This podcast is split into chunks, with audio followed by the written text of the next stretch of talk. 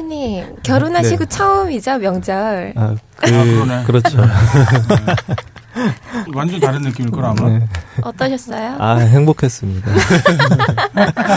제가 그렇게 막 어른들께 잘하는 사람인지 몰랐어요. 아, 바로. 재롱 좀 떨고 왔어요. 슬기는 괜찮냐? 그 저도 결혼하고 나서 가장 당혹스러웠던 게 명절이었어요. 명절에 우리 집에 갔다가 남의 집에도 가야 된다는 게 정말 당혹스러웠죠.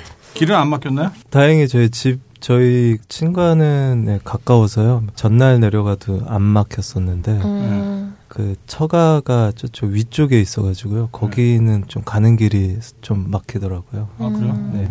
호유는 어디 저기 갔다 왔나요? 예, 저도 그 머나먼 안끝으로 갔다 왔는데 추석 이후로 처음 가는 거였거든요. 근데 그 언니가 그 새언니가 조카를 데리고 왔는데 2살 반짜리 걔랑 많이 놀아줬어요. 아 조카랑? 예, 근데 제가 요 최근에 좀 미쳤는지 아 나도 얘를 가졌으면 좋겠다 이런 생각을 하고 있었거든요. 아 귀엽다. 나라면 잘 키울 수 있을 것 같아 막 이런 생각을 하고 있었는데 싹 사라졌어요. 아 그냥. 그래 원래 조카까지는 괜찮은데. 아 걔가 좀 언니 말로는 좀 심한 거 다 가지고 있대. 그러니까 밥도 잘 안 먹으려 하고 밤에 잠도 잘 어렵게 자고 되게 그래서 되게 키우기 힘든 예민한가 보다. 예 예민한 스타일이라고 자기 친구들에 비해서도 친구들 자식들에 비해서. 뭐 벌써 애 둘을 키웠으니까 또 키우게. 아 그런 말씀 하지 마셨죠. 애 둘 키웠으면 제가 힘들었으니까 힘들겠죠. 아 이슬 좀 오랜만인 거 아니에요 이게. 아, 말도 안 돼요 진짜 너무 힘들더라고요. 올해는 좋은 여자 만나요. 좋은 여자. 네. 좋은 여자를.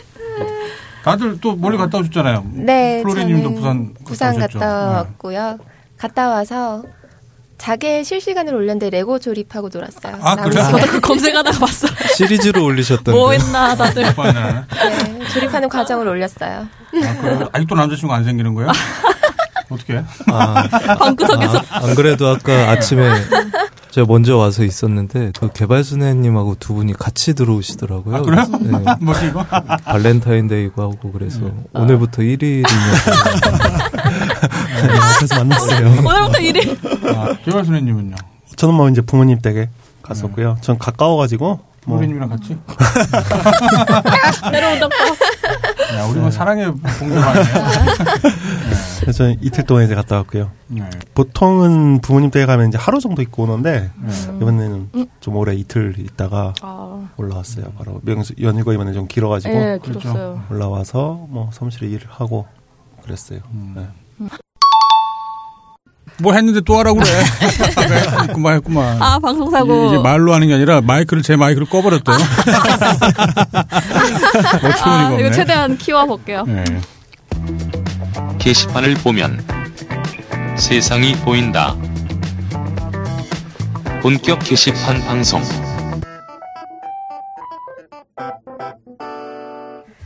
본개방 청취자 여러분들 설 연휴 잘 보내셨나요?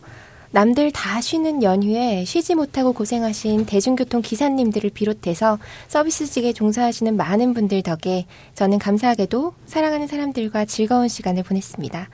긴 연휴를 보내고 오늘은 2월 14일 발렌타인데이입니다. 뭐 여러분들이랑은 크게 상관없는 날이라서 얘기할 필요성이 없긴 하지만요. 뭐 그래도 이 발렌타인데이를 계기로 삼아서라도 2016년에는 모두가 사랑하는 한 해가 됐으면 좋겠다 싶어서요. 새해 복 많이 받으시고 행복한 한 해 되시길 바랍니다. 본격 게시판 방송 25번째 시간 시작할게요. 안녕하세요. 플로리입니다. 네, 안녕하세요. 노블입니다. 안녕하세요. 개발순입니다. 네, 안녕하세요. 꼬물입니다. 아, 안녕하세요. 호요입니다. 저 안 하려고 그랬던 것 같은데 지금. 네. 오늘 한 템포 늦었어요? 네, 안 하면 네, 해야 돼요. 이거. 그러고 보니까 오늘이 발렌타인데이네요. 네. 말로만 듣던 발렌타인데이. 네, 아 이거 플로리님이 네. 하나씩 주셔가지고. 그러게요. 네, 네, 맛있는 초콜릿 주시는 바람에. 또 뭐 없나? 이거 하나인가? 야, 호요 너 뭐 없냐? 저 아까 사진 보내드렸다가 그거 초콜릿 국수. 초콜릿 국수가 있어요? 예, 네, 누가 사진을 네. 아까 우리 단체방에 네. 올려주셨는데 네. 국수인데 초콜릿이 들어가 있어요. 아 그래요? 재밌네. 예, 이거 봐. 오, 초콜릿 국 같은 예, 거네. 약간 팥죽 같은 느낌에. 지난주 게스트 분이셨던 은가옹님. 네. 우리는 은가옹이라고 부르는 게 편하긴 한데 이제 또 게시판에서는 모나리자 스마일이었죠. 네, 모나리자 스마일로 활동을 하시고 본인이 또 자학을 많이 하시더라고요. 그러게요. 항상 게스트분들은 이제 방송 오셨다가 녹음 오셨다가 게시판으로 돌아가면 다들 자학을 하시더라고요. 그러게요. 맞아요. 모두가 다 이불킥을 하나 봐요. 이번에 그 은가옹님 관련해갖고 재밌어 하시는 분들 많더라고요. 뒷부분 그 자기야 사랑해 그 부분만 잘라서 또. 아, 그렇죠. 예, 그것 때문에 또, 우리 여기다 하나 더 넣으면 되겠네. 발렌타인데이니까. 시작을 그걸로 넣으면 되겠네요. 자기야 사랑해. 네. 그리고 지난주 게시판 상담 코너 때 사연 온 거 편집됐죠? 네, 그게 약간의 좀 문제가 생겨갖고 최대한 이제 개인과 관련된 누군지 추측이 가능한 이제 그런 얘기들은 편집을 한다고 하긴 했는데 그냥 그 사연을 주신 분 자체가 좀 불편하셨나 봐요. 그래갖고 나중에 좀 요청이 오셔갖고 그 편집 내용은 구체적인 건 다 날려버리고 요약한 내용만 가지고 다시 재편집을 해서 올리는 바람에 잠깐 그 23회차 2부가 잠깐 내려갔다가 이제 다시 올라간 그런 해프닝이 좀 있었어요. 예. 그리고 게스트분들 모실 때 인터뷰 선정을 어떻게 하는 건지 궁금해하시는 분이 계시더라고요. 그리고 또 그분은 요새 아브나이 네온고 게시판에 아, 호요 없으니까 좀 들을만 해졌다고 이런 것도 올리셨어요. 아. 그래서 괜찮은 분인 것 같은데. 네, 아브나이 네온고 재밌던데. 인터뷰 기준은 사실 딱히 없죠. 시간 되는 분. 가장 중요한 게 시간이 되는 분이에요. 일단. 그렇죠. 네, 여기 나오기를 그 거부하시는 분도 사실 계셨었고, 멋져가는 분도 계셨었고, 일단은 본인이 나올 의사가 있어야 되고, 시간이 되는 분. 근데 레슬매니아님 어떡하지? 레슬매니아님이 이거 얘기 들으면 화내실 것 같은데. 네. 컨셉이 안 겹치는 분, 뭐 이런 거? 네, 그렇죠. 컨셉이 안 겹치거나 이제 뭐 저거죠. 결국엔 이제 뭐. 이 게시판 방송에 모여갖고 인터뷰가 뭐 굉장히 큰 사건 사고가 있는 분들이라기보다 같이 이제 인생 얘기를 하거나 뭐 살아가는 얘기 그런 얘기를 할 분들을 이제 꼽는 거죠. 네. 예. 레슬매니아님도 분명히 뭐가 있긴 할 텐데 인생에 뭔가 얘기거리가 있긴 할 텐데 어떡하지? 수습을 못 하겠네 이거. 네, 레슬링은 안 돼요. 네, 아무튼 그렇습니다. 다시 정리하자면 그 인터뷰 선정 기준은 정말 가장 중요한 건 그 날 의사와 시간이 되는 분을 가장 첫 번째고요. 그다음에 어떻게 하지? 그냥 내보내. 뭐 어쩔 수 없지 뭐. 그리고 뭐 가끔 보면은 저희도 이제 방송이다 보니까 다른 분들이 이제 대본이랄지 뭐 PD랄지 뭐 이제 그 구성 같은 것들이 있을 거라고 상상하는 분들도 계시던데. 전혀 없어요. 저희 방송이. 특히나 저희 방송이. 그러니까. 편집이 정말 중요한 방송이죠. 아, 그러니까. 그래도 다른 방송은 뭐라도 프린트한 게 되게 많더라고요. 네. 없어요. 저희는 없어요. 그런 거. 네. 그러다 보니까 늘 예열 시간 같은 게 저희가 필요하잖아요. 아, 네. 그렇죠. 초기에 방송할 때는 뭔가 어색하고 뭔가 이제 불만스러운 사람들이 이렇게 다섯 명이 모여갖고 네. 누가 먼저 말해주기를 바라면서 이렇게 눈치를 보다가 네. 대충 이제 방송 만드는 거라 사실 기준이 딱히 없어요. 저희 게시판하고 비슷해요. 뻘소리 하는 거죠, 뭐.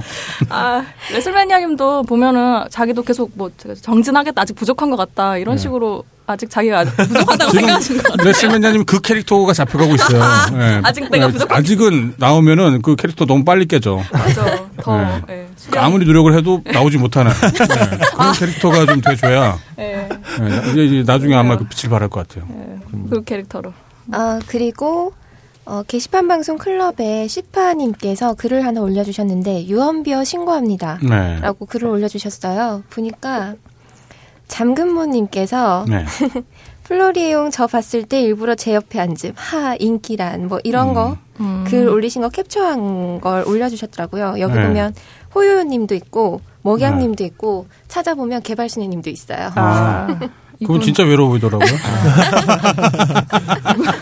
꾸정글. 저는 못 빼갖고. 아, 그쵸. 네, 나오셨을 때. 그치. 그때 만났으면 혼내줬을 텐데. 네. 아, 외로우면은 저희 벙커로 오세요. 네. 아, 대전 사시죠? 네. 대전. 아, 대전이시구나. 네, 항상 올라오시고 같이 놀았으면 좋겠는데. 멀리 사셔서. 제가 게시판 보면은 그런 놀이 하시는 분 계시더라고요. 자기가 방송 나왔던 거를 갖다가 이제 추천해 주시고, 뭐 가장 명작이었다. 아, 그분이에요. 이분이 그분이에요. 어떤 분이 아니라 이분. 네. 이분. 장군모님도 있고, 그 프레세페님도 가끔 아, 이제 그런 얘기를 했었죠. 네. 귀염, 뭐 가장 귀여운 방송이었잖아. 뭐. 네.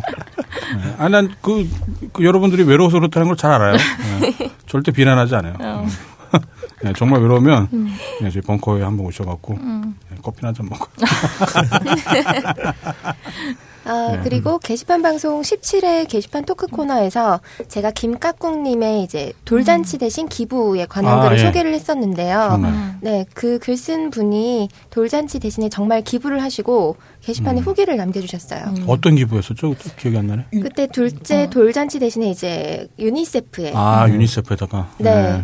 뭐 어디다가 하는 게 좋을까요? 뭐 이런 식으로 글을 올리셨는데 댓글도 많이 달아주셨거든요. 이번에 감사장 찍어서 올려주신 거 보니까 유니세프더라고요. 아 맞아요. 그 감사장 봤어요. 네. 내용이 이렇게 적혀서 이렇게 오더라고요. 네. 위 아기는 부모에게 기쁨을 주고 세계 어린이에게 희망을 주었습니다. 돌을 기념하여 소중한 기금을 내주신 가족의 뜻에 따라 건강하고 밝게 자라기를 바랍니다. 라고 적혀있어요. 근데 상은 부모님이 받아야 되는데 왜 굳이 애기한테? 그러게요. 그 상도 아무래도 그 받는 이름도 아이 이름으로 된 거잖아요. 감사장을 그 이름 지어주셨는데 이 부모님들이 습관적으로 이제 그 자기 공이나 뭐 아니면 그런 것들이 이제 아이한테 돌리는.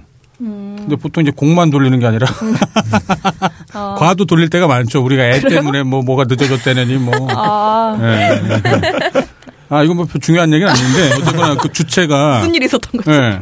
아니 그 부모님이 어쨌거나 그 결정을 하신 거니까 물론 이제 그 아이한테 나중에 이제 보여주시기 위해서 아마 이제 그렇게 했겠죠. 아이 이름으로. 네, 그렇죠. 근데 저희 게시판 이용자분들이나 뭐 저희는 그게 그 부모님이 그렇게 소중한 결정을 내리셨다는 걸 알고 있는 거니까 이 자리에서라도 좀 그 칭찬의 대상이 부모님 됐으면 좋겠다는 생각이 잠깐 들어갔고. 네.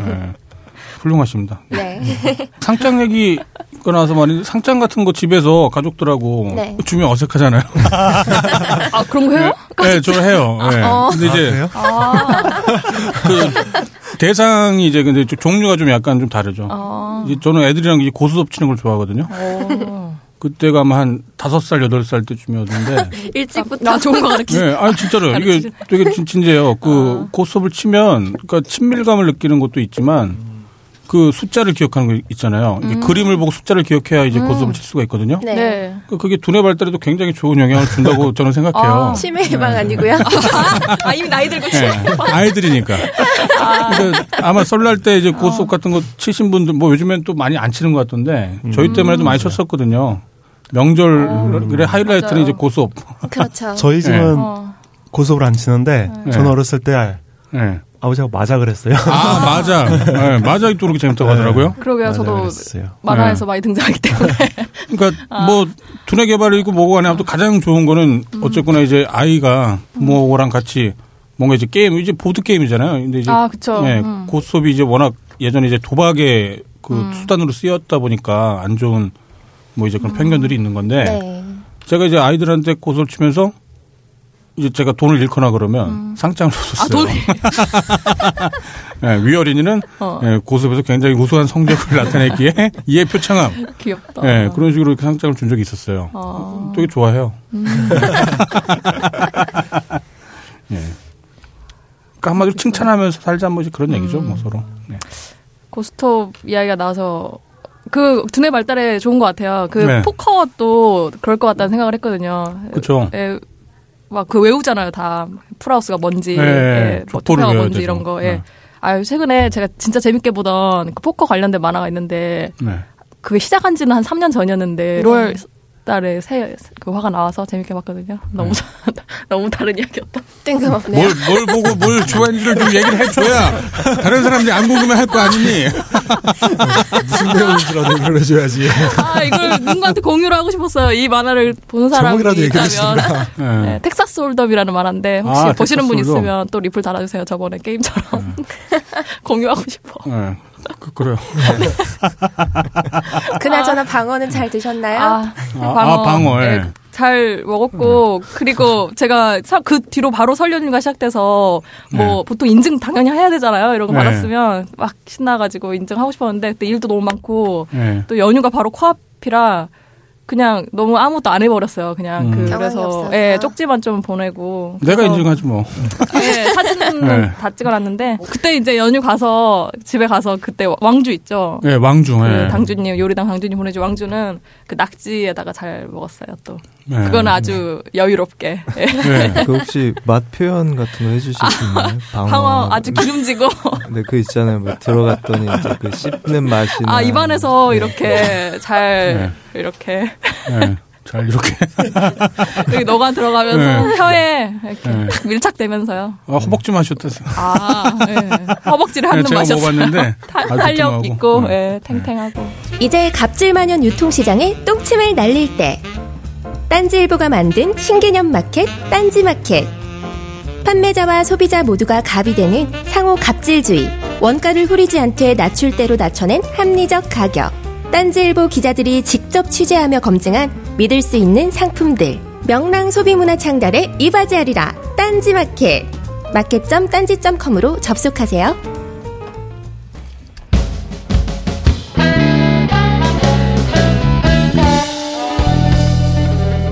본격 게시판 공지. 네, 본격 게시판 공지 신규 클럽 소개 시간인데요. 일상 문화의 지역 나이 기타 카테고리에 2개가 생겼습니다. 헬굴 탈출이라는 클럽이 생겼어요. 헬 뭐라고요? 헬굴 탈출. 헬굴? 헬굴은 헬조선하고는 또 뭔가 다른 비슷한 것 같아요. 아, 이민을 준비하는 모양. 네, 해외당의 이민 카테고리가 있긴 하지만 아무래도 침묵글이 주를 이루다 보니까 네. 이민에 대한 논의를 전문적으로 다루는 분위기는 아닌 듯해서 개설을 신청하셨다고 해요. 정말 탈출하고 싶으신가 봐요. 아.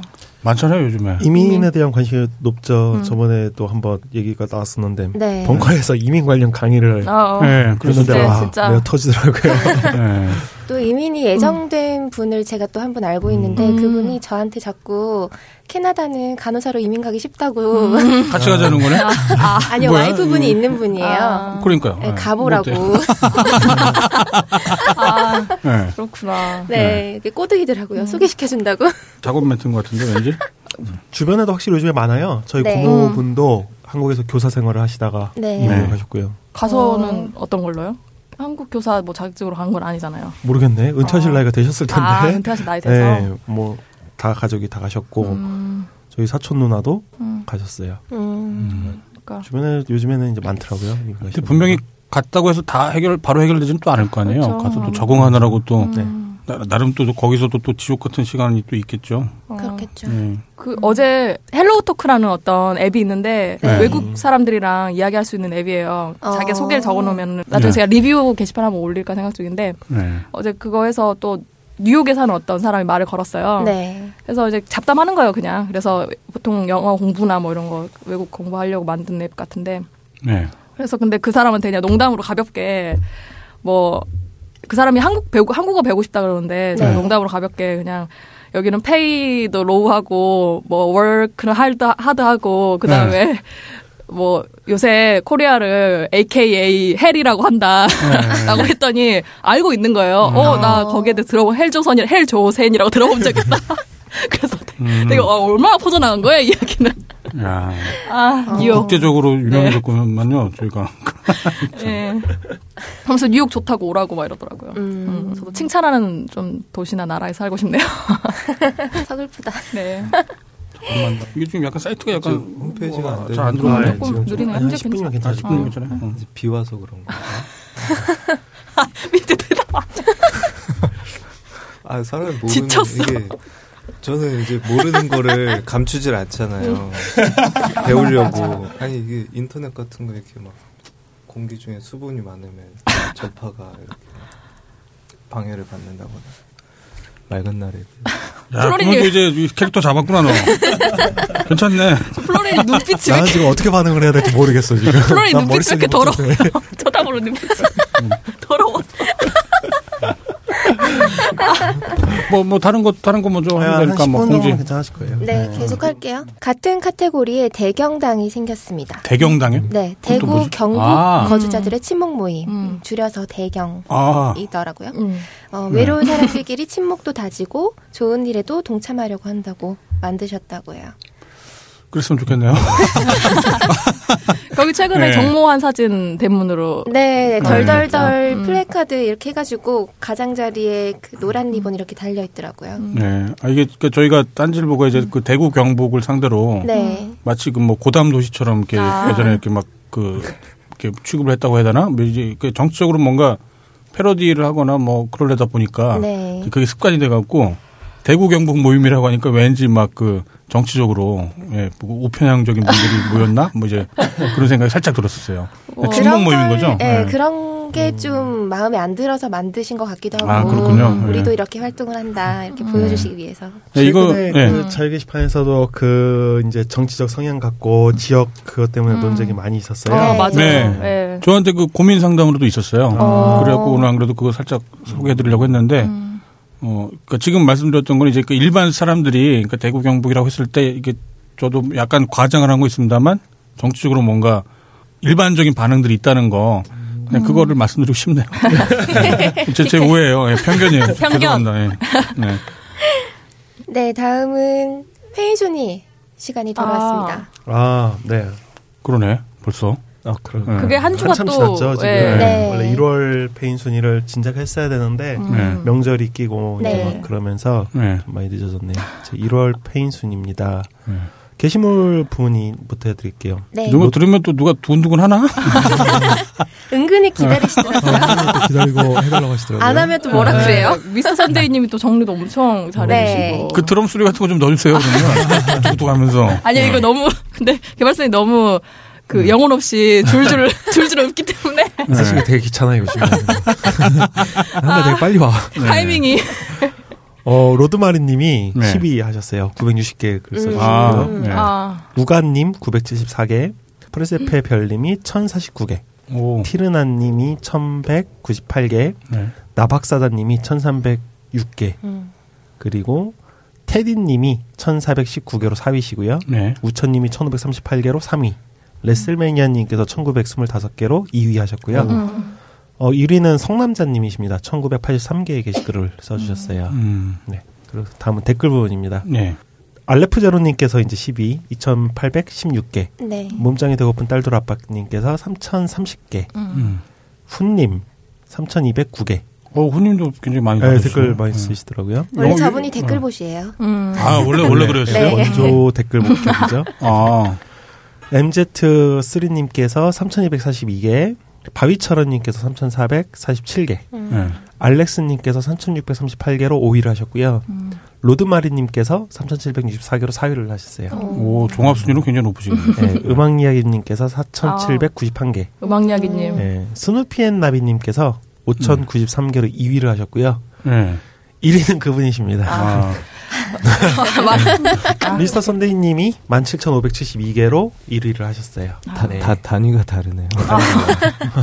네, 클라스가 다르네. 진짜.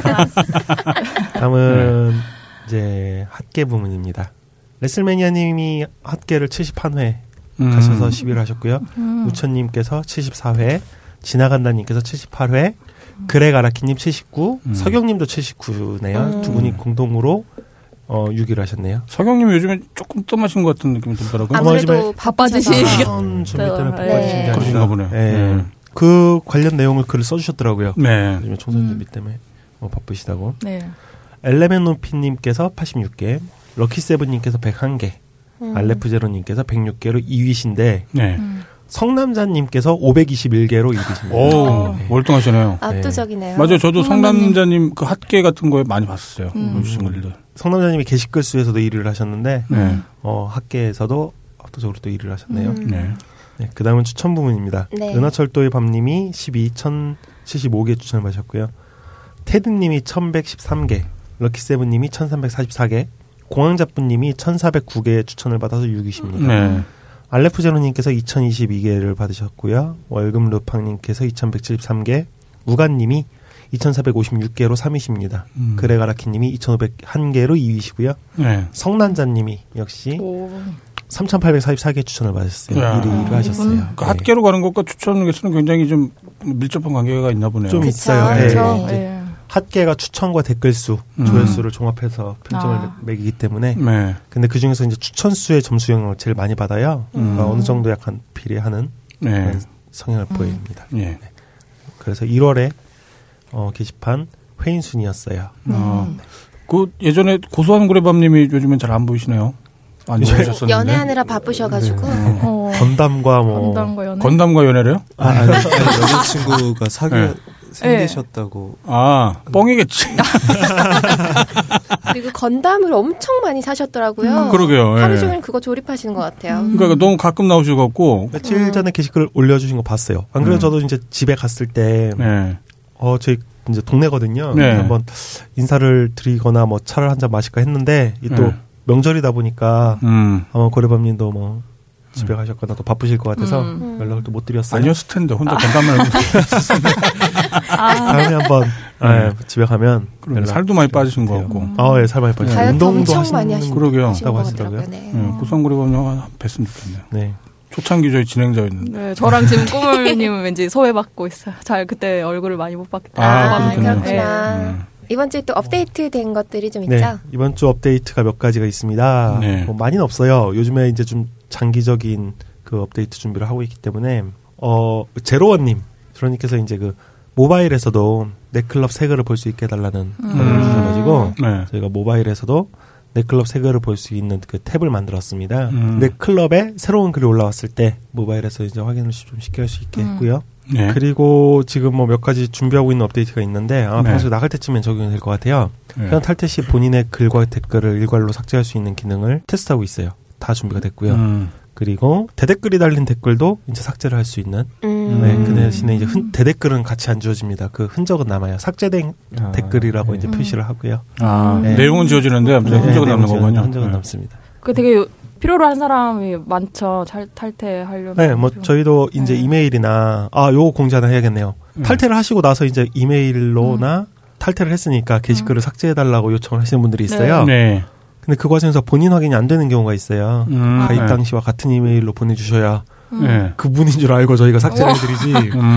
그러니까. 네. 뭐 그냥 이게 내 아이디인데 삭제해주세요 이렇게 보내시면 저희 삭제 못 해드려요. 네, 본인이란 보장이 없기 때문에 이제 나중에 사고의 위험이 있기 때문에. 근데 이제 자기가 직접 지울 수도 있게 되는 거. 예, 네, 탈퇴할 때 이제 그 체크 박스에 체크를 하고 탈퇴를 하시면 이제 게시글을 일괄로 그날 밤에 삭제가 되는 그런 기능을 지금 저희가 테스트를 하고 있어요. 최근에 방송이 나갔을 때는 정리됐을 겁니다. 최근에 케분님이라고 저 몇 번 숙제도 저랑 주고받고 그랬었는데 왜냐하면 뭐 호요요라고 막 이야기도 해주시고 이러니까 근데 그분이 탈퇴를 하셨다고 게시판에 이야기 나와서 보니까 탈퇴하셨더라고. 아쉽게 제가 그분이 추천해준 그분이 호주 사시잖아요. 그래서 그분 추천해준 와인도 이번에 설레에 사가지고 갔는데 아쉽더라고요. 어제였었네. 2월 13일 날 탈퇴를 하는 분들이 꽤 많이. 탈퇴 러시가 있었죠. 아 정말요? 제가 그때 아마 안 들어오고 저는 그때 잠깐 탈퇴하고 새로 아이디 파서 가입하고 이러는 게 되게 마음 편할 것 같은 게 저 같은 경우는 뭐 예전에 블로그라던가 뭐 티스토리 네이버 블로그 이런 것들 있잖아요. 그런 것도 한참 막 글 올리다 다 흑역사라서 막 지우고 싶은 거 있잖아요. 다시 다 갈아엎고 새로 하고 이런 거 보면 게시판 활동도 다시 나를 지우고 새로운 모습으로 하고 싶을 때가 있을 것 같은데요. 탈퇴가 의사표시의 한 종류라고 보여져요. 그러니까 이게 너무 비장하게 생각들은 말아주시고요. 이게 탈퇴했다가도 뭔가 불만이 있거나 아니면 의견이 다르기 때문에 탈퇴로 자기 의사를 표시할 수 있잖아요. 근데 또 지나면 또 심심해서 또 다시 돌아오고 싶을 수도 있잖아요. 그러니까. 네, 그러니까 그거 자체가 저는 굉장히 자연스럽다고 봐요. 네. 뭐 탈퇴한다고 무슨 우리가 다시는 안 만나는 그런 사이가 되는 것도 아니고 애초에 뭐 우리 딴지 게시판이 그럴 용도로 만들어진 것도 아니고 뭐 나왔다 들어왔다 할 수도 있죠. 네, 탈퇴하시는 분들의 의견을 저희는 당연히 존중해드릴 수밖에 없고 그 과정에서 좀 뭐 자기가 남겼던 그 콘텐츠들을 일괄적으로 지울 수 있는데 도움이 되는 이제 그런 기능이 조만간 구현이 되겠네요. 좋은데요? 마음 편하겠다. 네, 탈퇴를 좀 더 편하게 할 수 있겠네요.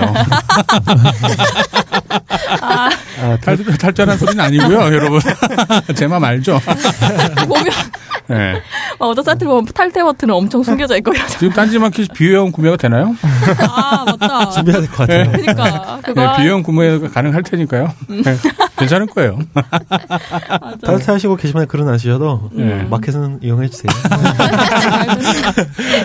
네. 탈퇴하시는 분들 중에 그분이 계셨는데 좀 글을 많이 쓰셨던 분이었던 것 같은데요. 네. 너무 여기에 시간을 시간을 쓰는 것 같다고. 아 중독됐다. 예. 네. 아 그거 뭐 탈퇴한다고 눈팅 안 하겠어요. 그러니까 네. 다 하죠. 내 삶을 찾겠다. 그런 걸 만들어야 될 것 같아요. 아 뭐 여친이야. 강원랜드에 가면 네. 자기 자신이 스스로 자기를 이렇게 네. 출입금지 시켜달라고 하는. 아, 그러네. 맞아요. 네. 우리도 그런 서비스를 할까? 너무 가혹하다. 네. 저는 예전에 그런 적이 있었어요.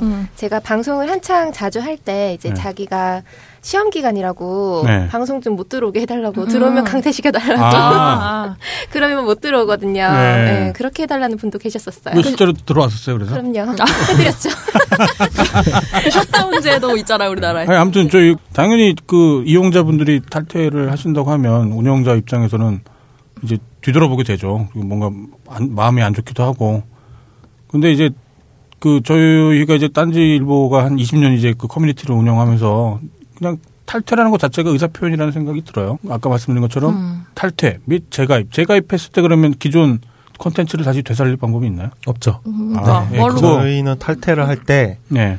막 그런 분들도 있어요. 다시 글을 살리고 싶다는 분들도 있어요. 네. 아, 진짜 오케이. 단순 변심에 의한 그럴 수 있죠. 네. 쪽지를 이제 쪽지를 또 복구가 가능하냐. 네. 쪽지가 다 지워졌는데 이제 뭐. 또 막 내가 언제 뭐 썼던 게시물인데 탈퇴를 했고 글을 지웠다 보고 가능하냐. 네. 절대 안 됩니다. 네. 싹 사라져요. 네, 그렇다니까요. 그 점만 좀 신중하게 잘 생각하셔갖고 결정하시면 좋겠네요. 봐서 뭐 할게요. 뭐 삭제하는 글을 저희가 보관료를 받고 이렇게. 근데 이제 뭐 탈퇴를 하고 삭제를 하실 때 그때 심정으로는 뭔가 그런 게 또 남기를 원하지 않으시겠죠. 맞아요. 깔끔하게 날려버리기 때문에. 그건 복구가 사실 거의 불가능해요. 그 예전에 블로그에 예전에 뭐 개인적으로 운영하는 블로그에 그냥 썼던 글을 구글에서 지웠는데도 구글에서 검색하면 일단 나오고 클릭하면 뭐 없는 글이라고 나오는데 그래서 일단 그 앞부분에 몇 줄 나오는 것도 짜증나요, 진짜. 아. 그렇죠. 예. 구글에서 이제 검색할 때 이렇게 퍼가는데 딴지 자유 게시판은 구글에서 퍼지 않습니다. 네, 막아놨어요. 그 오른쪽 눌러서 저장된 페이지 하면 다 나오긴. 아, 그러니까. 아, 진짜 이불 뻥뻥이에요. 딴지랑 막 자유 게시판은 막혀 있습니다. 자유 게시판하고 아마 정체불명은 막혀 있을 거예요. 아. 그렇고요. 사이트가 안 되냐는데요? 어떻게 된 거죠, 개발사님? 요즘에 좀 또 이 DB 관련된 이슈가 좀 생겼어요. 그래서 저희가 지난주 금요일에 서포트 요청을 이제 MS에 해놨는데 월요일에 아마 대화 연락이 올 것 같고 지금도 또 같은 현상이 발생하고 있네요. 그러게 지금 뭐 방송 중인데 지금 2월 14일 오전 11시 55분 한 30분 정도 전부터 계속 사이트가 좀 열리지 않는 그래프를 보면 완전 비정상적인 지금 디도스가 의심되는 디도스는 아닙니다. 네. 아닌가요? 이거는 지금 데이터베이스의 그 사용량을 나타내는 그래프인데 디도스면 이 네트워크인이 피크를 쳐야 되는데 지금 네트워크인은 괜찮거든요. 데이터베이스의 문제예요. 바꾸죠. 아니, 이게 계약이 6월까지 있어요. 얼마 안 남았네요. 그 비용과는 상관없나요? 그러면 메모리가 뭐 사실 이게 왜 우리가 저희가 임대 동안 이거를 써왔냐면 이게 관리가 편해요. 그래서 이제 저희 회사의 그 DBA를 투입 안 해도 되는 뭐 그래서 이제 썼는데 지금은 사실 비용을 오히려 사람을 투입하는 게 비용을 더 줄일 수 있기 때문에 저희 기회가 되면 아마 이건 좀 시스템을 바꿔야 될 것 같아요. 올해 그렇습니다. 그러니까 연휴 전에도 한번 좀 느려지는 현상이 있어서 그때 같이 그때부터 계속 그때도 사무실에 같이 있었는데 일하느라 제가 개발소님이 너무나 열 받은 모습을 보셔서 제가 찌그러져 있었잖아요. 이렇게 그냥 조용히 있자. 뭐 이런 이슈가 이게 저희가 이제 클라우드 기반의 이런 메인지드 서비스들을 많이 쓰는데 직접 엔지니어가 손을 보는 것보다 답답할 때가 많아요. 해외다 보니까. 예전엔 잘 몰랐는데 이제 사이트가 정상적인 이용이 안 되면 한동안 안 되면 갑자기 많은 분들이 뭔가 좀 당혹스러워하시는 멘붕이 오는 듯한 그런 게 댓글들이 많이 달리더라고요. 월급 도둑질을 못하고. 네. 네. 막 답답했다. 뭐 덕분에 일했다. 네, 그렇죠. 네. 근데 게시판 지금 첫 페이지 조용한데요? 뭐 아프다는. 글을 못 따라서. 네, 글을 못 써서 접속이 지금 많이 안 돼요. 네, 요즘에 그런 거 보니까 참 저희 딴지 게시판이 꽤 많은 분들에게는 어떤 뭔가 중요한 역할을 하고 있나 보다라는 생각이 좀 들더라고요. 저희가 옛날에 2012년도 이럴 때는 일주일씩 사이트 안 열려고 그랬는데. 그래도 아무도 그 누구도 관심을 주지 않았다. 그때 마음 편했거든요. 네. 일 안 해도 되고.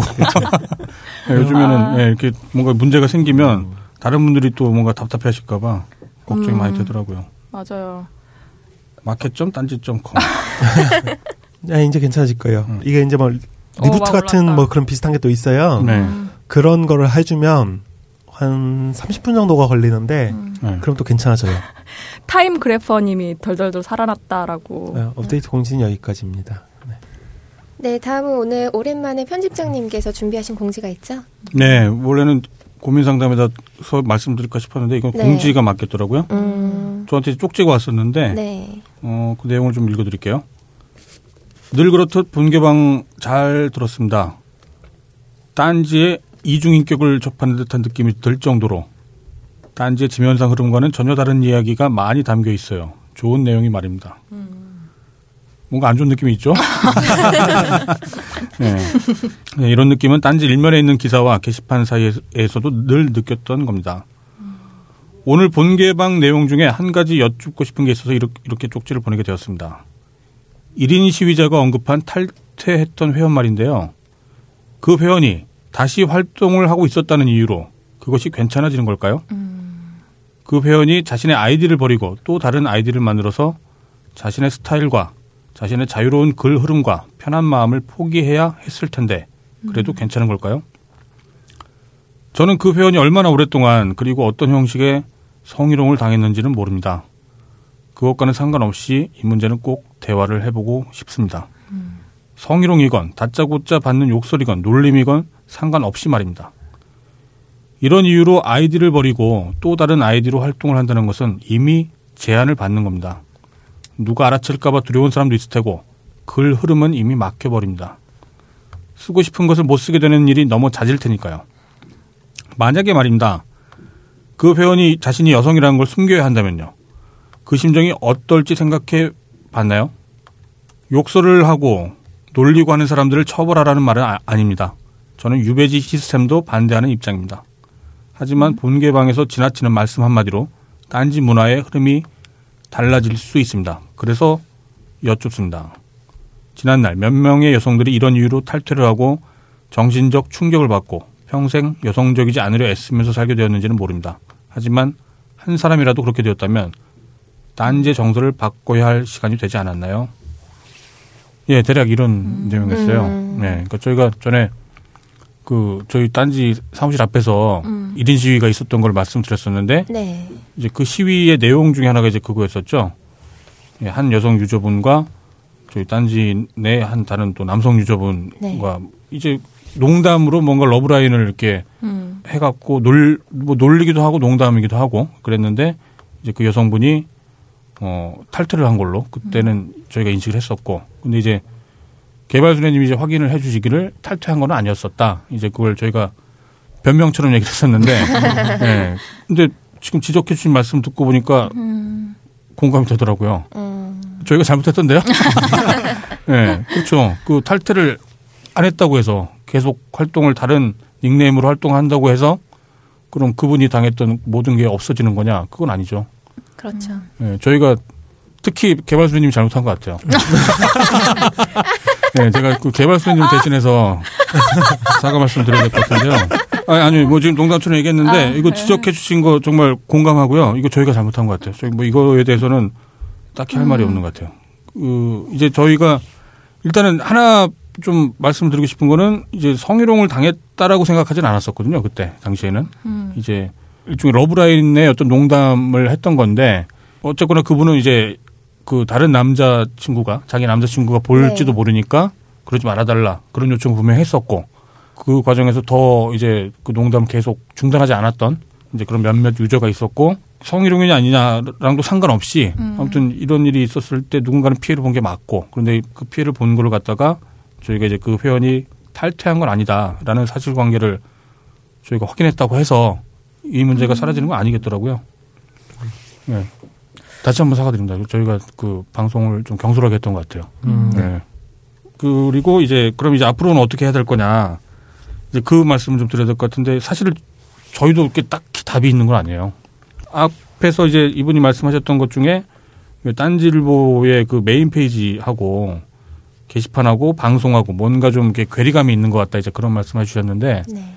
저희가 이제 그 딴지일보 메인 페이지에 가끔 가다가 저희는 이제 낚시질이라고 하는데 성적 표현들 아니면 여성을 성적 대상화한 그런 뭐 이미지들 그런 것들을 사용해서 이제 사람들이 클릭 유도하는 그런 낚시성 메인 페이지를 만들어 왔던 게 사실이에요. 네. 근데 이제 저거였죠. 근데 그때 이제 여기서 변명 하나 드리고 싶은 거는 그 여성을 성적 대상화하기 그 목적이라기보다 그 여성을 성적 대상화하는 일반 남성들의 속성들을 그러니까 스스로 약간 좀 자조하는 듯한 약간 자학적인 이제 그런 컨셉의 그런 메인 페이지인데 변명이 안 되겠네요. 네, 변명은 안 되겠네요. 그거는 제가 사과를 드려요. 네. 네. 아니 근데 뭐 꾸물 팀장이 하기 한참 전에도 딴지일보가 이제 그렇게 놀았었죠. 그때 정서만 해도 이제 뭐 그런 여성의 반나체 뭐 이제 그런 이미지를 올려놓으면 사람들이 무조건 클릭을 하니까 네, 대부분의 또 남성 유저들이 있다 보니까 이제 대부분 클릭을 하죠. 이제 그게 그 여성의 성적 대상화를 동의하는 거는 아니었는데 이제 그걸 분명히 이용을 했던 거는 맞아요. 네, 그런 면에서도 역시 변명이 안 되겠네요. 계속 긁어부스럼이 되는 것 같네요. 예, 이게 저희가 고칠게요. 그 더 노력하고 고칠 텐데 이게 근데 다만 이해를 구하는 건 이게 하루아침에 저희도 이제 바뀌기는 힘들지 않을까. 열심히 노력할 텐데요. 이렇게 당장에 좀 또 좀 시간이 좀 걸린다 하더라도 좀 이해를 좀 부탁드리겠습니다. 네. 네. 제가 말씀드리려고 했던 공지사항은 이 얘기입니다.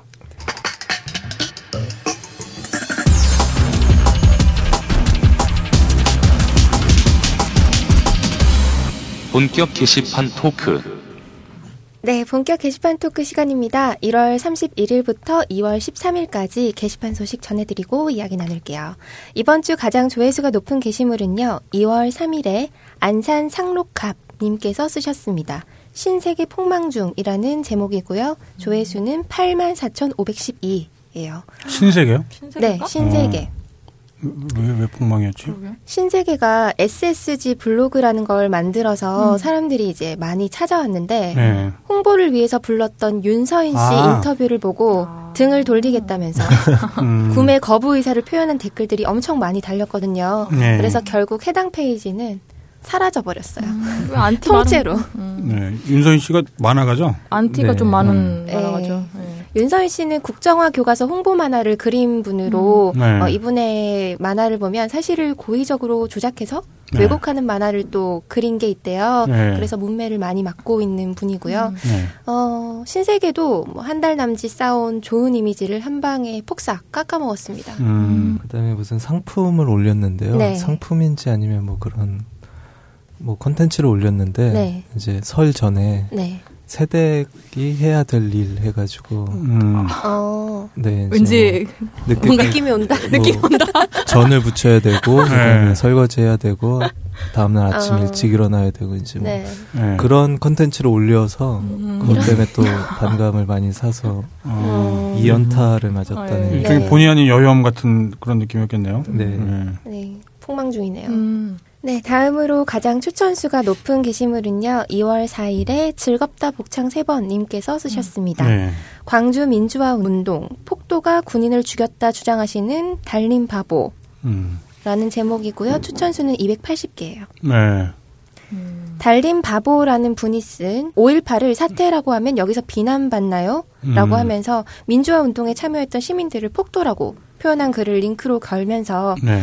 위 글에서 이제 폭도가 군인을 죽였다고 주장을 하는데 이런 말은 직접 하세요. 뒤에서 숨어서 찌질하게 징징거리는 짓은 버러지들이나 하는 짓입니다.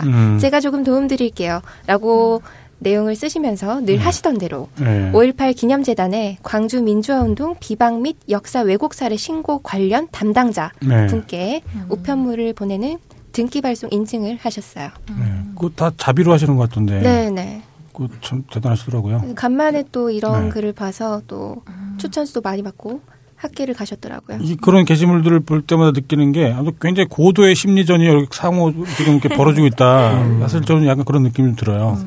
그러니까 역사를 그렇게 생각하는 무슨 확신을 갖고 하는 어떤 의견의 충돌이 아니라 이렇게 올리면 니들이 짜증 날 거야. 아. 이렇게 하면 니들이 이제 뭐 하겠지? 뭔가 반응하겠지? 그런 게 억울하죠. 예, 이제 그런 어떤 심리전의 양상이 좀 보이더라고요.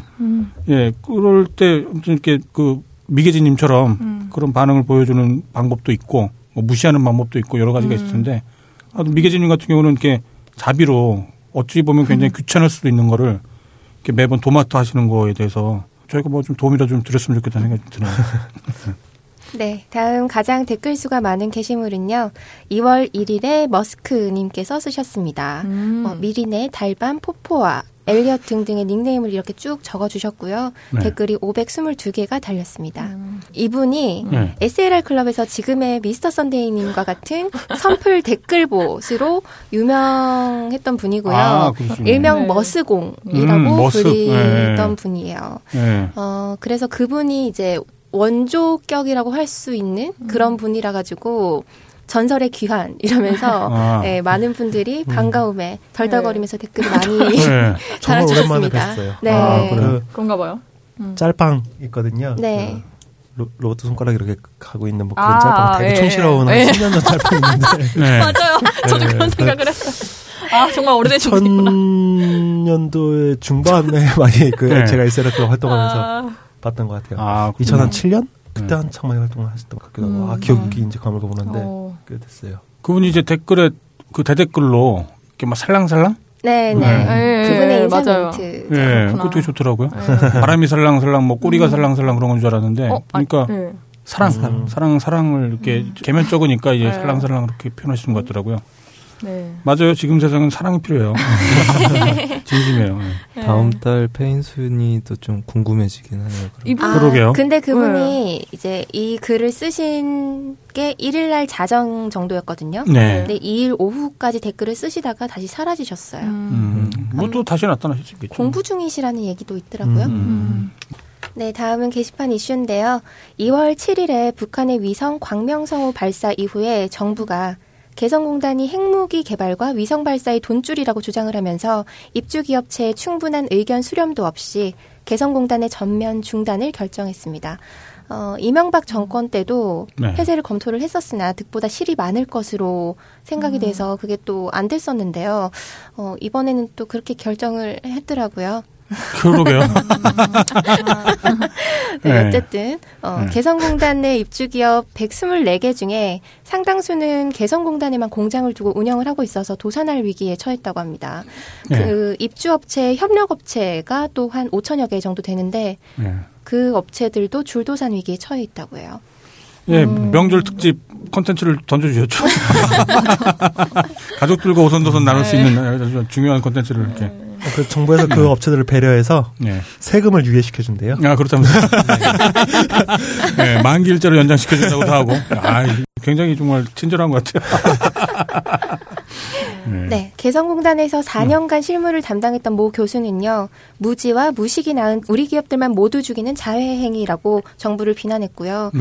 자개에는 또 회사가 잠정적으로 부도가 결정됐다라는 글이 올라왔었어요. 그러게요. 그런 걸 여러 개 봤어요. 거기 직접 계시는 분이신가 보더라고요. 네. 현장 소식을 아주 자세히 알려주셨었는데. 또 어떤 분은 이제 위성 발사한 걸 보고 뭐 기왕 이렇게 된 거 우리나라도 앞으로 위성 발사는 북한에 외주를 주는 게 어떠냐 그런 글도 쓰시더라고요. 네. 아, 이건 참 복잡한 얘기여갖고 뭐 정치적 논평까지는 어려울 것 같고. 뭐 그 정말 그 핵 이라는 게 굉장히 위험한 걸 수도 있기 때문에 우리한테 위협이 된다면은 뭔가 조치를 취할 수는 있겠죠. 그런데 이렇게 앞뒤 안 가리고 이제 분명히 북한에서 한번 처음 그랬던 것도 아니고 폐쇄를 할 수도 있다라는 걸 충분히 예상할 수도 있었을 텐데 개성공단의 이제 뭐 그 국민들에 대한 배려, 사업자들에 대한 배려는 전혀 없이 그냥 이렇게 이루어진 게 아닌가, 일단 그건 분명히 짚고 넘어가야겠다는 생각이 좀 들더라고요.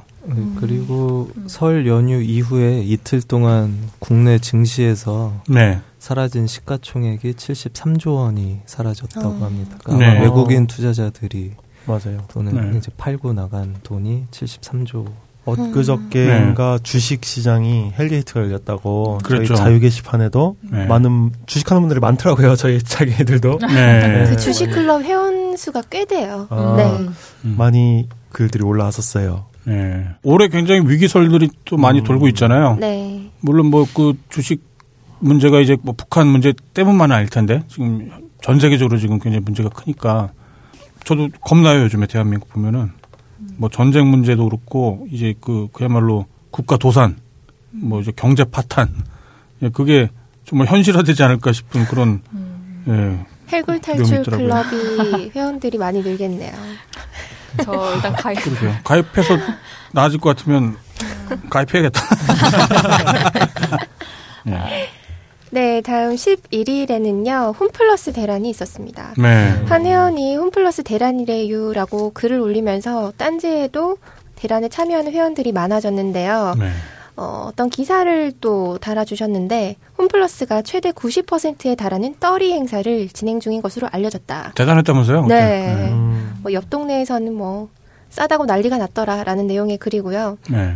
실제로 인증을 하신 분이 계시는데 제일 유명한 게 소니 오디오예요. 네, 이게 뭐 거의 한 30만 원 가량 네. 하는 건데 네. 정확하진 않은데 하여튼 그 정도로 비싼 오디오가 5만 원에 네. 팔려서 사람들이 그거 구하러 다니느라 난리더라고요. 네. 사실 필요도 없을 텐데 굳이 사. 그러니까요. 싸다면 그냥. 아, 참. 민망해. 네. 댓글에서는 뭐 이슈 메이킹이 아니냐, 안 하는 곳이 더 많다, 뭐 그런 글들이 많이 달렸는데요. 네. 그래도 혹시나 하고 출발한 회원들이 홈플러스 각 점포별 이름으로 제목을 쓰면서 네. 네, 지점별 상황이나 뭐 후기 같은 걸 알려주기도 했고요. 저렴하게 파는 물건들을 득템한 회원들은 지름 목록을 또 올리기도 하면서 영수증 인증 되게 많이 하시더라고요. 그렇더라고요. 네. 많이 하시더라고요. 그래서 한동안 홈플러스 게시판이 됐어요. 아. 저는 그거를 봤을 때 이미 대란이 끝난 상황이었어요. 네. 저는 거의 실시간으로 봤었는데 네. 무서워서 못 가겠더라고요. 막 사람들이 막 좀비들처럼 막 몰려올 거라는 상상을 하니까 되게 아저씨들이 네. 이렇게 기웃기웃거리고 있대요. 가면 홈플러스에 네. 이번에 이제 주로 많은 할인을 했던 상품들이 YT 기기라든가 네. 특히 위스키. 네. 아, 위스키도 있었어요? 네. 많이 전자제품들? 아, 그렇습니다. 위스키는 몰랐네? 위스키는 이제 7만원대 뭐 12년산을 24,000원에 판매하고, 아, 뭐, 그래서 거의 다 이 타겟이 좀 아재들. 진짜네? 아, 나 술은 진짜 몰랐는데? 네, 그 홈플러스에 아재들만 있었다고. 그러겠다. 천사인데, 천사.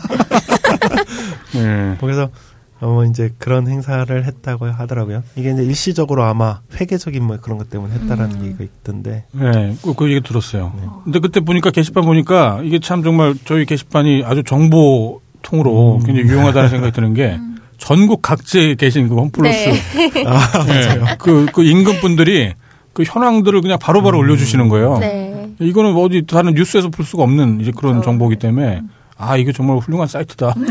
그런 생각이 들었어요. 어디 홈플러스는 뭐 상황 종료, 네. 네. 물건 없다. 네.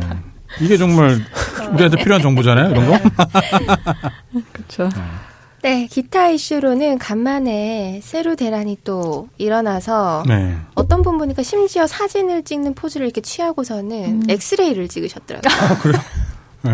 엑스레이로 세루를 올리신 분도 계시고 네. 게시판이 아주 난장판이에요. 세루 왜 이렇게 많이 올리는지. 네, 여튼 이번 주 이슈는 여기까지입니다. 네, 네 다음은 오늘의 토크글 시간인데요. 꾸물님은 어떤 글 준비하셨나요? 아, 네, 제가 준비한 글은요. 아, 원래 이 글을 소개하려고 했었는데요. 나중에 보니까 이제 이분이 이제 글을 지우신 건 아니고 그냥 펑 하셨어요. 그래서 네. 내용을 다 지우고 네. 예, 고맙습니다 이렇게만 적어주셨는데요. 네. 어떤 내용길래 그랬을까요?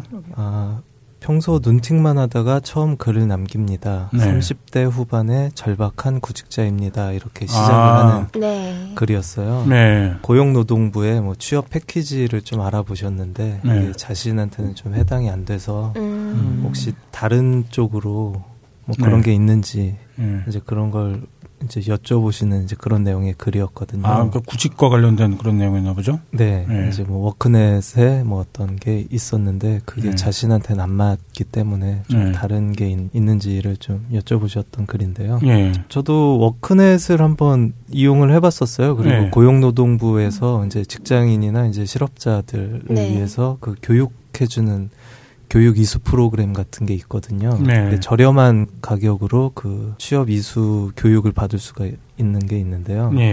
워크넷뿐만 아니라 한국고용정보원이나 고용복지 플러스 센터라는 국가기관에서도 이런 좀 이제 구직에 대한 정보를 알려주고 있고요. 동네마다 조금 다를 수는 있는데요. 그 주민센터에서도 이런 업무를 같이 해준다고 하니까. 꼭 워크넷이 아니더라도 뭐 이것저것 좀 알아보시면 좋을 것 같습니다. 제 생각에는 참 이렇게 어떤 제도나 시스템 같은 게 있어서 있는데 이제 몰라서 이제 그 혜택을 못 누리는 이제 그런 분들도 계시겠지만 알아도 정말 발이 안 떨어지고 입이 안 떨어지고 그런 경우도 굉장히 많을 것 같아요. 그 다음에 또 하나 비슷한 내용을 또 소개해 드릴 건데 거기 댓글에도 좀 비슷한 그런 내용이 또 있어요. 근데 이 워크넷이라고 하는 게 국가에서 운영하는 거긴 한데요. 기업들도 구인 신청도 같이 하거든요. 이제 구직자뿐만 아니라 사업체들도 이제 구인 신청을 여기다가 등록을 하는데 그렇다고 해서 그 기업이나 사업체가 꼭 좋은 검증된 데는 또 아닌 것 같아요. 아무나 등록할 수 있습니다. 저희도 워크넷에서 고용을 해본 적이 있는데. 아무나? 그래서 제가 전에 다니던 회사도 이제 그런 식으로 이렇게 사람을 가끔 뽑긴 했었는데요. 그 직장이 갑자기 세무조사를 맡고 휘청거렸어요. 그래서 이 회사의 위기니까 우리 모두 이 위기를 극복하자 그래서 월급을 깎았나요? 월급은 안 깎고요. 그 근무 시간 늘렸어요. 세무조사 맡은 걸 직원들이 근무 시간을 늘려서 이제 뭐 했었는데 그러다가 어느 순간 이렇게 좀 흐지부지 이렇게 다시 살아났거든요. 그래서 사람들이 사장님이랑 이제 회사 관리해주는 그 세무사 하고 이렇게 뭘 얘기를 해서 국세청 직원한테 뭘 한 게 아니냐. 되게 위기라고 했는데. 한 3개월 있다가 그냥 좀 없어졌어요. 위기가 없어졌다고요? 그러면 다행인 것처럼 보이긴 하네요. 당한 사람들이 있을지 몰라도 어쨌거나. 그리고 이 워크넷에서 고용촉진 지원 사업이란 제도가 있는데요. 이게 사업주를 위한 제도예요. 그래서 워크넷을 통해서 사람을 고용하고 6개월 이상 근무를 하면 연간 800만 원 정도의 임금 지원금을 주는 제도거든요. 근데 이게 지금은 이제 다시 또 바뀌었는데 다시 아까 제가 다녔었던 그 직장에서는 이제 이 연간 800만 원 정도의 지원금을 6개월 단위로 지원을 해줘요. 6개월 이상 그 직원이 다니면 그 다음에 이제 그 지원을 해주는 거거든요. 그럼 매년 바뀌는 것 같아요. 그게 바뀌어서 지금은 3개월 단위로 바뀌었어요. 저 예전에 저희 회사 받을 땐 1년이었어요. 근데 이거를 그 사업주가 악용하는 사례가 가끔 있었어요. 그래서 6개월이 딱 지나는 시점에 지원금을 받고 자르는 퇴사시키는 이제 그런 악용한 사례도 있었고요. 하나만 더 소개를 해드리자면요. 워크넷에서 2013년도에 청년 인턴제 내용이 업데이트가 됐습니다. 그 내용이 6개월간 청년 인턴을 고용하면 임금의 50%를 지원하는 제도예요. 그래서 정규직으로 전환 시 추가 지원을 해주고 이게 또 웃긴 게 기업당 상시 근로자의 20에서 30%는 인턴 채용 가능하게끔 하는 이제 그런 제도인데 이게 되게 좀 웃기기도 하죠. 뭐 정부에서도 노동법 뭐 개정해야 된다 뭐 이것 때문에 말들도 많은데 안 좋게 악용되거나 그 기업들도 그렇게 다 깨끗하고 착한 기업만 지는 않다라는 거. 이게 6개월간 청년 인턴을 고용하면 전체 직원의 한 20% 30% 정도는 이렇게 마음껏 쓸 수 있으니까. 그렇게 하면 또 6개월 쓰고 6개월을 써도 이제 50%를 지원을 해주니까요. 그리고 그 다음에 이거는 핫게에 올라갔던 글이에요. 제목이 공개 구직해 봅니다. 제목이고요. 이분 거를 아까까지 제가 확인을 해봤더니 새로 올라온 글은 없더라고요. 뭐 구직이 됐습니다라는 네. 글은 없는 걸로 봐서 아직 현재 진행형인 것 같고요. 네. 유로퍼플이라는 이름을 네. 쓰고 계시고요. 생계가 걱정돼 아직도 잠을 못 자고 있습니다. 건축자재 영업 만 9년 경력입니다. 79년생이시고요. 네. 잘 다니던 회사에서 스카웃돼서 옮겼는데 파격적인 조건이었다고 해요. 예. 근데 그 일이 엎어져서 권고사직을 당하셨다고 해요. 굉장히 당혹스러우셨겠네요. 네. 그래서 공개구직을 하신다는 이제 글을 올리셨거든요. 그래서 네. 희망지역은 서울이시고요. 네. 관계자분 및 구인 정보라도 있으신 분 댓글 부탁드립니다. 그리고 생활비는 이미 마이너스입니다. 네. 걱정에 한숨만 쉬게 되네요. 네, 이런 글을 올려주셨어요. 댓글은 좀 많이 달렸네요. 댓글은 대부분이 이제 뭐 응원합니다, 힘내세요, 잘 될 거예요가 거의 대부분이었고요. 그 중에 인상 깊었던 댓글이 가까이 계시면 같이 용역이라도 가고 싶은 심정이네요. 네. 소심해서 그런데 나가보지도 못하고 마이너스 중입니다. 뭐 이런 댓글을 달아주신 분이 계세요. 그러게요. 네. 네, 이분도 좀 잘 되셨으면 하고요. 그래서 네. 요거 때문에 이것저것 자료를 좀 조사하다가요. 네. 아까 제가 잠깐 말씀드렸던 한국고용정보원이라고 하는 데서요. 네. 매달 발표하는 고용보험 통계 가운데서요. 네. 피보험 자격을 상실했다가 네. 새로 자격을 얻은 이들의 지역 간 이동 현황을 보여주는 자료가 네. 있다고 합니다. 이게 네, 뭐 어렵죠. 어려운데, 네. 그러니까 그 전국 8도에서 고용보험 피보험 자격을 상실했다가 새로 자격을 얻은 사람들의 이동 경로를 통계를 낸 거예요. 그야말로 그러면 직장을 찾아서 이렇게 옮겨 다니는 그런 분들의 통계인가 보네요. 네, 그러니까 네. 고용보험이 이제 상실됐다가 다시 네. 다른 지역에서 이제 살아나는 그 통계 네. 이동 그런 경로, 직장인들의 네. 이동 경로를 이제 숫자로 표기한 그. 게 있었는데 예. 서울에서 경기도로 하고 경기도에서 서울로 옮기는 노동력이 예. 그 다른 시도 간 이동자보다 압도적으로 많다고 합니다. 가장 사람이 많은 지역이기 네. 때문에 그럴 수 있겠죠. 또. 네. 네. 그런 것도 있는데 이게 제일 재미있는 부분이 네. 자료가 2013년, 14년, 15년 3년 동안의 네. 자료가 숫자로 나와 있는데요. 네. 서울 기준으로 3년 동안 그 평균 50만 명이 빠져나간 것으로 집계가 돼요. 서울에서 경기로요? 경기는 아니고 그냥 전국으로. 다른 지역으로? 서울에서 다른 지역으로? 네. 서울로 유입되는 네. 수도 그만큼 많긴 한데 전국에서 서울만 빠져나간 게 이제 총 그 합계로 치면 마이너스는 서울만 있어요. 평균 50만 명이 빠져나갔다는 거는 이건 아까 말씀드렸던 것처럼 고용보험을 기준으로 한 통계이기 때문에 네. 50만 명이 빠져나갔다는 건 이미 한 50만 명이 네, 이제 직장을 일자리를 잃었다. 예, 네. 잃거나 이제 이직을 했다는 얘기고요. 이거는 고용보험의 한한 거기 때문에 그 숫자 이외에는 아마 더 많은 분들이 일자리 문제도 있고 서울에서 지금 현재 생활하기 굉장히 힘들잖아요. 또 전세난이다 뭐 그 주거 문제 때문에도 굉장히 뭐 여러 가지 문제들 때문에 서울 인구가 계속 지금 줄어들고 있다고 하죠. 네. 네. 구직난인 것 같아요. 저희 회사 네. 이번에 사무직원 1명 뽑았어요. 네. 내일부터 출근을 하는데 네. 1명 뽑는데 네. 이력서 100장 넘게 들어왔어요. 많은 분들이 네. 지원을 하나 보네. 일자리가 네. 없어갖고 보니까 6천 몇십 원이 지금 최저 시급이더라고요. 6,080원이요. 6,080원 네. 네, 맞아요. 근데 이제 계산을 저희가 막 해봤는데 저희 회사에서 네. 저희 회사에서 주는 대로 이제 치면은 시급 10,000원이 조금 넘어요. 저희 회사는 이제 10,000원 좀 넘게 해서 그렇게 올렸더니. 네. 올리고 나서 이제 다른 회사들을 검색해 보니까 네. 거의 다 최저시급에 걸쳐 있더라고요. 근데 이게 10,000원이라고 해봐야 네. 시급 10,000원이라고 해봐야 하루에 근무 시간, 네. 뭐 7-8시간, 네. 80,000원, 한 달에 근무 일자 20일 네. 정도 하면 네. 150,000원밖에 안 되거든요, 사실. 네, 그렇죠. 사실 서울에서 150,000원을 받아서 네. 생활하기 굉장히 힘들어요. 그럼요, 만약 월세까지 내야 된다거나 그러면 자유게시판에 그 한 달 생활비 계산해서 올리는 글 종종 있는데 그거 네. 되게 유심히 봐요. 재밌잖아요. 나 말고 다른 사람은 한 달 예산 얼마나 보고 사나. 네. 그래서 예전에 한번 제일 기억나는 게 어떤 부부가 우리 이렇게 산다고 네.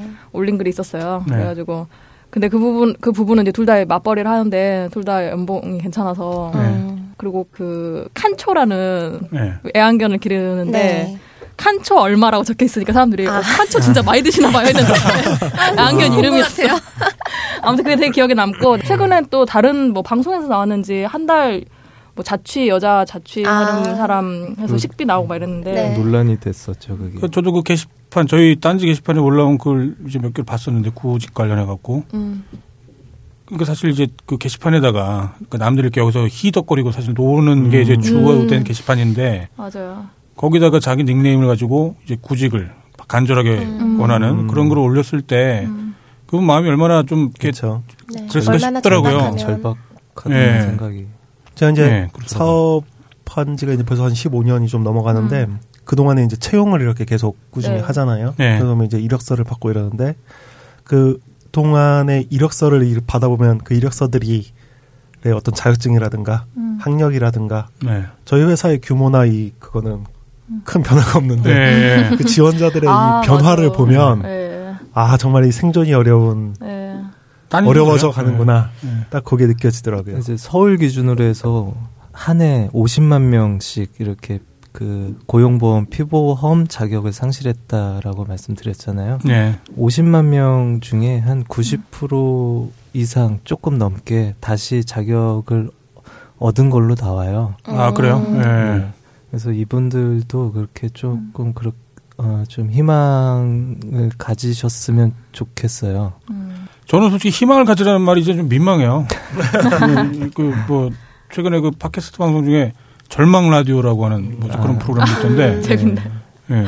그러니까 희망을 뭐 어떻게 하겠냐 뭐 좀 뭐 희망을 갖고 하면 잘 돼 좋은 일이 있을 거다라고 하는 말이 이제 너무 민망하다는 느낌이 들어요. 이게 단순하게 개인이 어떤 뭐 운이 없다거나 뭐 그래서 벌어지는 사태가 아니라 지금 정말 국가적인 어쩌면 세계적인 그런 어떤 재앙에 가까운 이제 그런 일로 좀 저는 보여져 갖고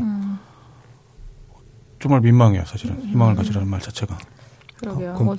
저도 그냥 네. 바꿔서 뭐죠? 힘내세요. 네. 힘내시라. 근데 어쨌거나 네. 버텨봐야죠 일단은 버티고 버텨보면서 뭔가 일을 도모를 해봐야죠.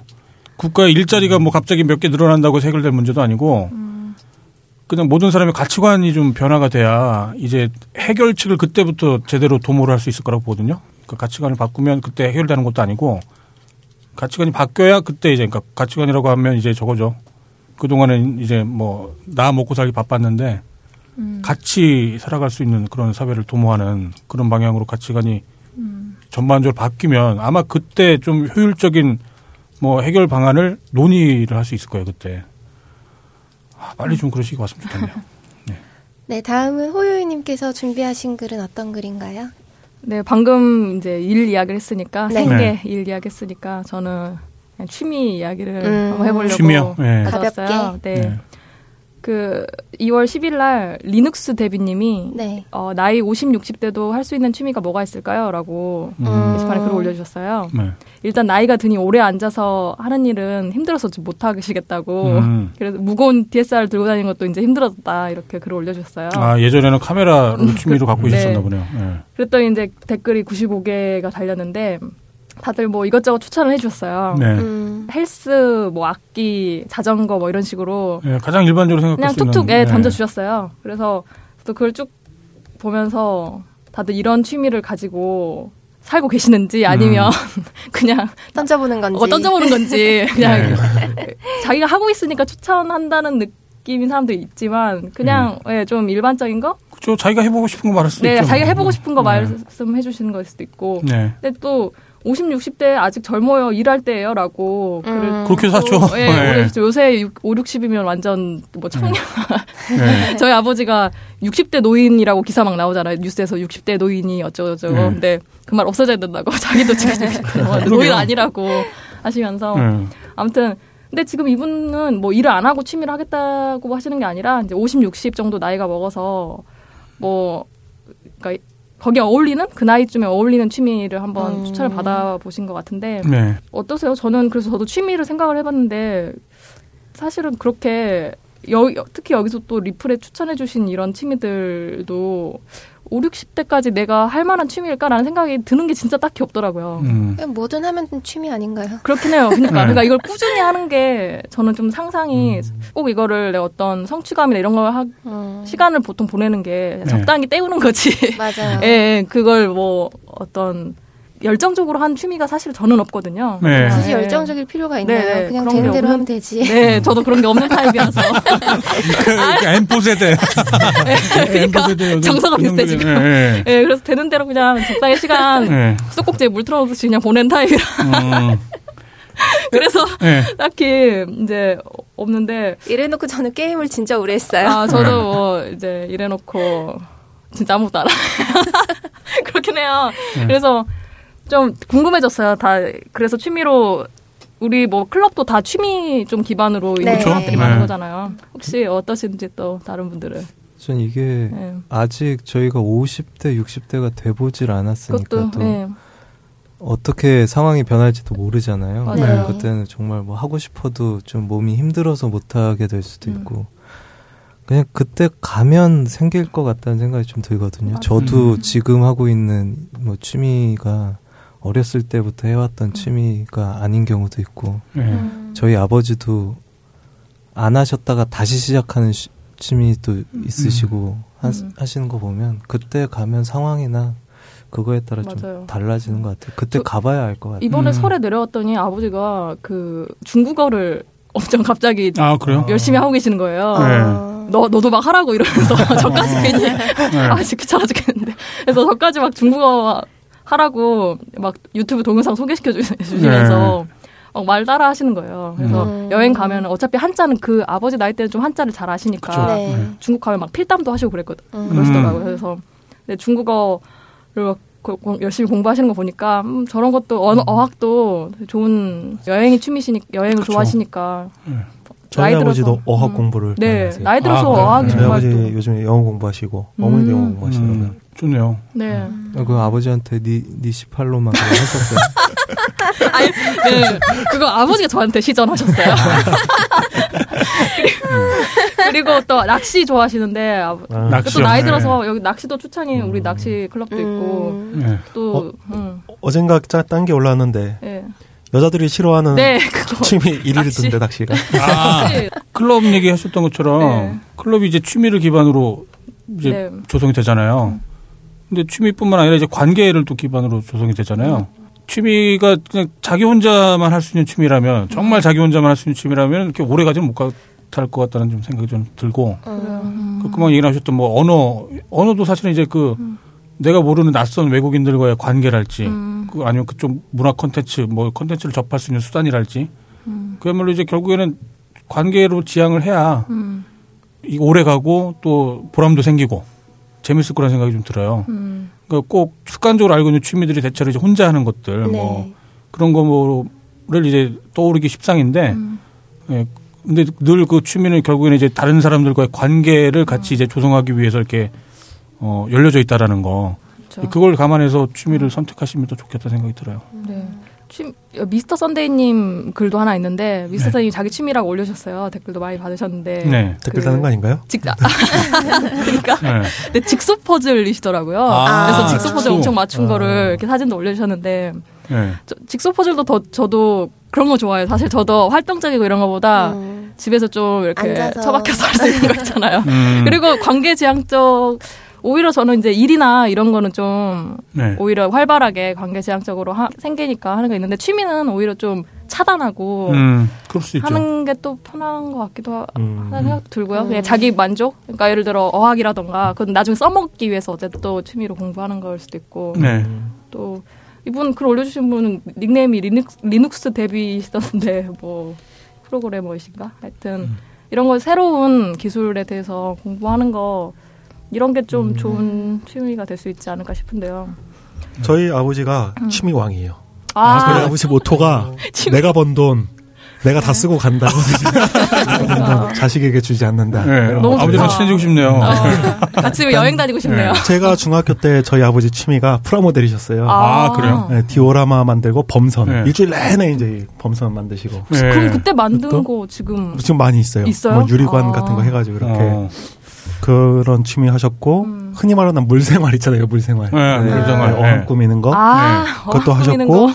아까 말씀하신 직소 퍼즐 있잖아요. 네. 요즘도 겨울에는 주로 퍼즐을 하세요. 네. 그리고 뭐 영어 공부도 많이 하시고 공부도 이제 뭐 그런 거 그런 것도 하시고 지금 이제 은퇴를 하신 지 몇 해 되셨어요. 저희 아버지는 한 5년 정도 되셨는데 저희 아버지 연세가 이제 제가 늦둥이라 많거든요. 근데 정말 그렇게 바쁘게 이렇게 막 사세요. 활동을? 취미 활동을 하시느라고. 네. 근데 프라모델 그 도색하시느라고 예전에도 그 베란다에서 아, 그래요? 달달 떨면서 에어브러시를 들고 딴지 마켓도 취미가 될 수 있다는 걸. 아, 좀. 아니면 쇼핑도 많이 하세요. 그래서 인터넷 쇼핑도 좀 많이 하시는 편이고 TV 홈쇼핑. 아, 좀 많이 하시는 편이고. 근데 진짜 취미의 끝판왕은 연애일 텐데 연애. 저희 아버지는 좀 바빠지실 텐데 집에서 하시는 취미를 많이 하시니까. 아, 그렇습니까? 그러니까 어머니가 그거 뒷바라지 하느라 청소도 막 해야 되고 막 좀 그렇잖아요. 막 어머니 연애를 하시고 진짜 그런 되게 보기 좋은 것 같아 나이 들어서 그럼요. 저는 이제 한 가지 유일하게 생각한 게 50대 돼서 뭐 인터넷이나 잘 되면 뭐라도 와이파이나 잘 되는 데서 그냥 노트북이든 뭐든. 하면 근데 최근에 그 중력파가 관측됐다 그러잖아요. 네. 우리 5, 60대 되면은 뭔가 지금 우리가 이렇게 와이파이 뭐 이렇게 통신하듯이 그때는 뭔가 그걸로 상상할 수 없는 일이 또 일어날 수도 있으니까 아까 꿀님이 말씀해 주신 것처럼 그때 가봐야 진짜 새로운. 저희 아버지가 낚시광이셨어요. 그래서 저도 낚시를 좀 많이 갔었는데 그러다가 어느 순간 갑자기 안 하시더라고요. 그래서 왜 안 하세요? 그랬더니 살생하는 것 같아서 어느 순간 그러시더니 등산을 잠깐 다니시고 등산 총을 사셨어요. 분양을 하시겠다고. 살생이라고 근데 살생을 본격적으로. 낚시는 이제 살생 때문에 그때 아마 절에도 한두 번 가셨던 것 같은데. 이쪽 또 취미 여기 꾸물이 아버지도 좀 취미왕. 네, 그랬다가 사냥도 이제 안 하세요. 사냥 약간. 예. 아버님이 60대신데 네, 그래서 건강도 좀 안 좋아지셔서 사냥을 또 안 하시는데 날 풀리면 낚시 가신대요 또. 네, 저희 아버지는 아이폰으로 사진을 엄청 찍으신 다음에 그 렌즈도 사셨어요. 거기다 붙이는 거 어디 거였지? 소니 거였나? 하여튼 렌즈도 사셔가지고 붙여서 막 사진을 찍으시는데 그런 것들 보면은 어쨌든 재밌게는 살고 계시나 보다 뭐 이런 생각은 하는데 반면에 엄마는 똑같이 50대 후반이시긴 하신데 반면에 좀 아빠랑 다르게 좀 심심해 하시는 것 같기도 하고 아니면 좀 주로 이번에 설 가니까 넷플릭스 깔아서 보시고 계시더라고요. 그래서 신세대 주로 이제 영상 뭐 보시면서 시간을 보내시는 것 같은데 이제 그런 거 보니까 진짜 손자 손녀라도 안겨드려야 되는데 이런 생각. 취미로 키우시라고 그런 생각도 좀 들고 그러더라고요. 저는 이제 지금 한창 일할 때니까 일하면서 그냥 하루하루 살고 있는데. 병희철님은 뭐 취미? 네. 저는 뭐 평생 취미가 글 쓰는 거죠. 뭐 글 쓰고 남의 글 읽고. 근데 일이기도 하시니까 또. 그렇죠. 일과 취미, 뭐 취향이 좀 잘 맞은, 뭐 나는 운이 좋은 편이죠. 그 책을 독서가 취미라는 말 되게 흔하잖아요. 근데 실제로는 책을 안 읽고. 네, 취미가 독서라고 그냥 말하는 게 취미인 경우가 되게 많은데. 네. 근데 저는 실제로 책을 좋아하거든요. 근데 이게 뭐 이렇게 똑똑해지려고 뭘 많이 알려고 그런 게 아니라 그래야 이제. 그 답답했던 내 마음을 다른 사람 마음을 통해서 이렇게 알게 되는 경우가 많아요. 제가 애들한테도 많이 그 강조하는 게 세상에서 가장 중요한 게 다른 사람 마음을 이해하는 거다라고 말을 많이 하거든요. 다른 사람 마음을 잘 이해를 해야 애들이 커서 나중에 무슨 직장 생활을 하든 뭐 학교 생활을 하든 뭐 사업을 하든 그럴 때 이제 그게 가장 기본 베이스가 될 거라고 생각을 해서 다른 사람 마음을 이해하는 게 가장 중요하다라고 말을 하고 저 역시도 이제 그렇게 생각하기 때문에 책을 통해서 이제 그런 거를 배우죠. 배우고 그다음에 이제 들어가기만 하면 인풋만 있으면 이게 취미가 될 수 없는데 배운 바를 이제 저도 마치 그 유시민 씨가 얘기했던 지식 소매상이다 뭐 그런 것처럼 다른 사람 마음을 이해해서 내가 깨닫거나 뭐 얻은 거를 이제 저도 역시 제 입으로 다른 방식으로 좀 뭔가 이렇게 가공을 해서 얘기를 하는 거. 예, 그게 뭐 제 그냥 삶이자 취미인 것 같아요. 예. 너무 좋은 말 했나? 엔딩을 너무 일찍 했나 내가? 좋네요. 갑자기 아버지한테 죄송스럽게 살생을 일삼는 아버지와 이렇게. 근데 저도 이제 말씀 듣다 보니까 네. 저희 어머님 생각이 잠깐 났었는데 네. 저희 어머니는 이제 지금 이른이 이제 훨씬 넘으셔갖고 아, 몸도 많이 안 좋으시고 그리고 이제 그야말로 6.25로 전쟁을 겪었던 이제 그런 세대이셔갖고 아마 그런 분들 많으실 거예요. 네, 즐길 취미가 전무한 세대. 그러니까 취미라는 게 없고 오직 인생의 생존만 있었던 그런 세대. 저희 어머님도 딱 이제 그런 케이스다 보니까 취미라는 게 없어요 정말. 혼자 있을 때 할 수 있는 게 딱히 없어요. 텔레비전 이제 보시는 게 이제 거의 대부분이고.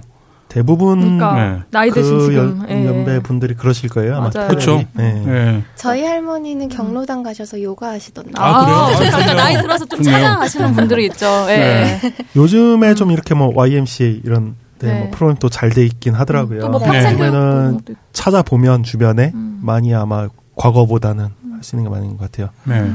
저희 어머니는 그래도 취미가 좀 많이 있으신 편인 것 좋네요. 같아요. 저희 어머니 저희 아버지처럼 이제 뭐. 같이.